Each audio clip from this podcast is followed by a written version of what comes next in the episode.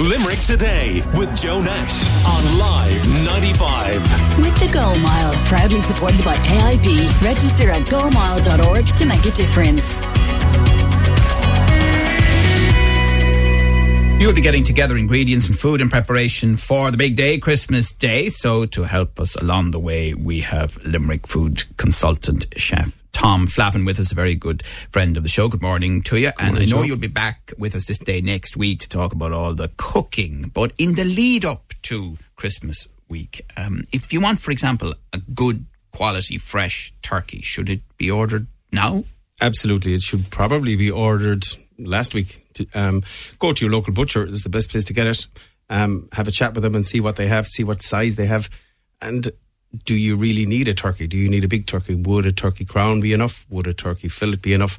You know, it, it's always the case where there's turkey left over days and days afterwards. You know, I would say less is more. You don't need an absolutely massive turkey, depending on how many you're cooking for. We always seem to overdo it here in Ireland. Mm. Is there a shortage given the bird flu reports? Have you heard? There is a shortage, definitely, and especially shortage of Irish turkeys. There are quite a few farmers have had to cull, but that's why it's important now to get your order in.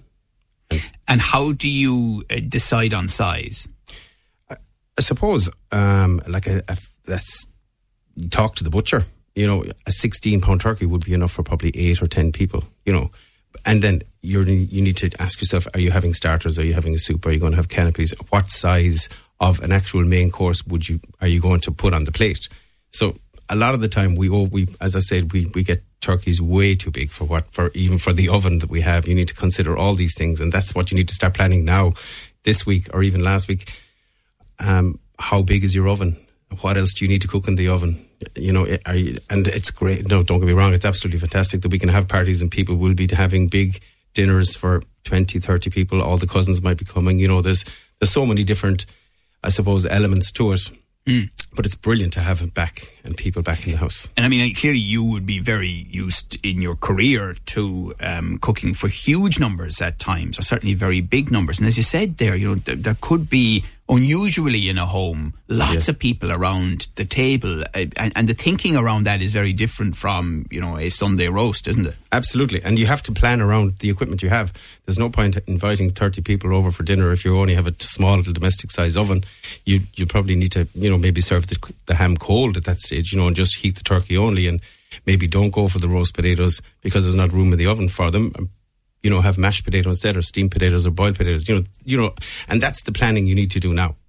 Should you be delegating roles as well?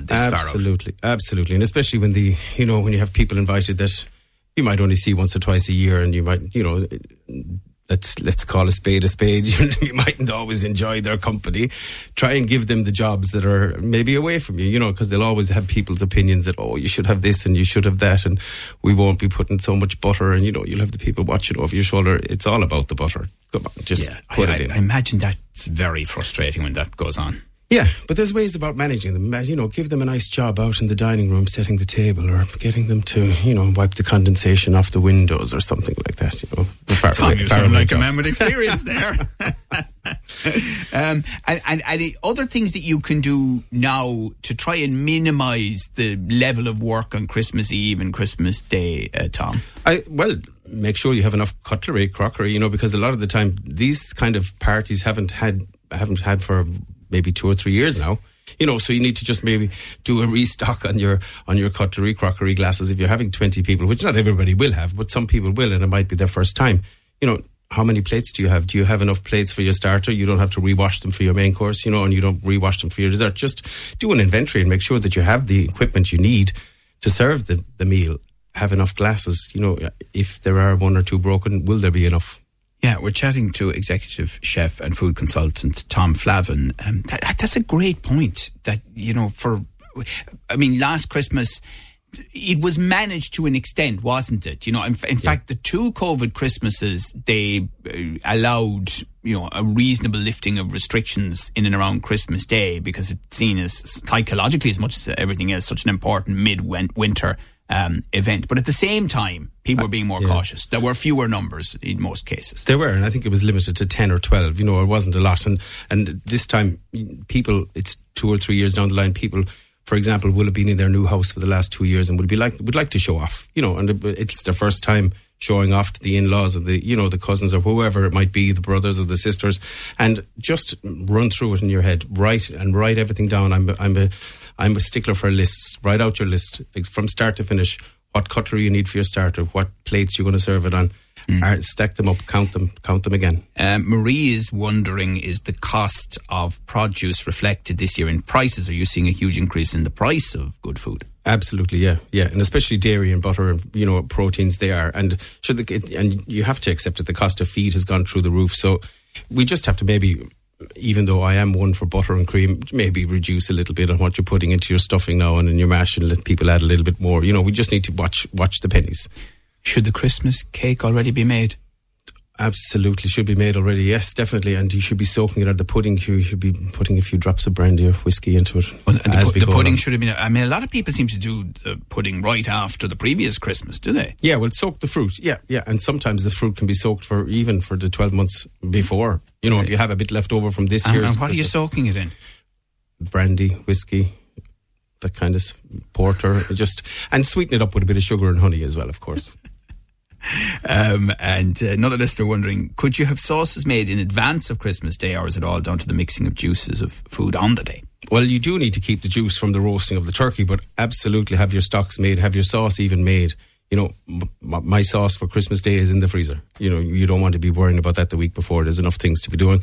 You know, what I, what we do in our house is we keep the carcass from the chicken from weeks beforehand, roast them off, make a stock, reduce it down to a, you know a really thick kind of a gravy, and then add the juices and the turkey on the day. Mm. And the veg then and prep for that and when it can be done? A lot of that can be done the day before. You know, a lot of the, the, the boiled vegetables, steamed vegetables, if you're doing a gratin of veg or roasted root vegetables, all these type of vegetables can be done the day before and just reheated on the day. Why would you be stressing out? But I, I think it's easy for me to say because I've been doing it for hundreds of people for the last probably 30 years. But, you know, it, it makes so much sense and makes so much easier. But make sure you have enough room in your fridge. Tom, what about the ham? the ham, it's good for me. The ham is nice to cook it a day before, or maybe two days before, because you can have a good chunk of it before Christmas Day. You know, Christmas Eve, it's lovely and a bit of brown bread, or and have enough. Make sure you have enough ham. And simpler starters rather than more complex starters. What would you recommend? Yeah, I'd be all for that. I'd be all for something like a cheese starter. You know, there's lovely local cheeses.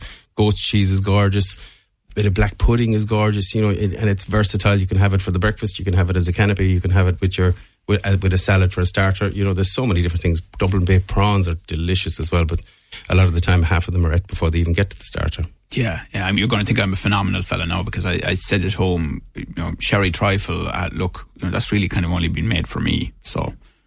Sure, no, no need for sherry trifle. Just, just, just one dessert, right?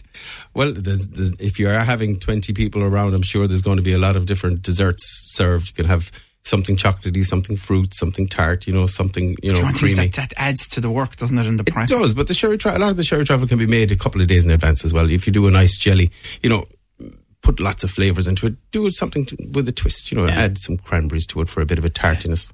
And you mentioned it briefly, but is the freezer one of your best friends? For certain things, definitely. Yes, definitely. You know, you can, you know, for soups and sauces and that kind of stuff, absolutely put it, you know, it won't make an awful lot of difference. Just, and one little tip is when you are, if you do make a nice amount of stock, reduce it to a small amount and put it into maybe two or three cartons so you don't have to defrost the whole lot of it if you don't need to. Yeah. And I presume the other point about the build up, the prep, and we'll talk maybe about the, the cooking bit more next week. Say we might be talking about drink to accompany uh, it as well, is accepting the fact that something might be forgotten, but it's not the end of the world. And you know what? There might be someone sitting around the table who isn't happy with X, Y, or Z. Kind of.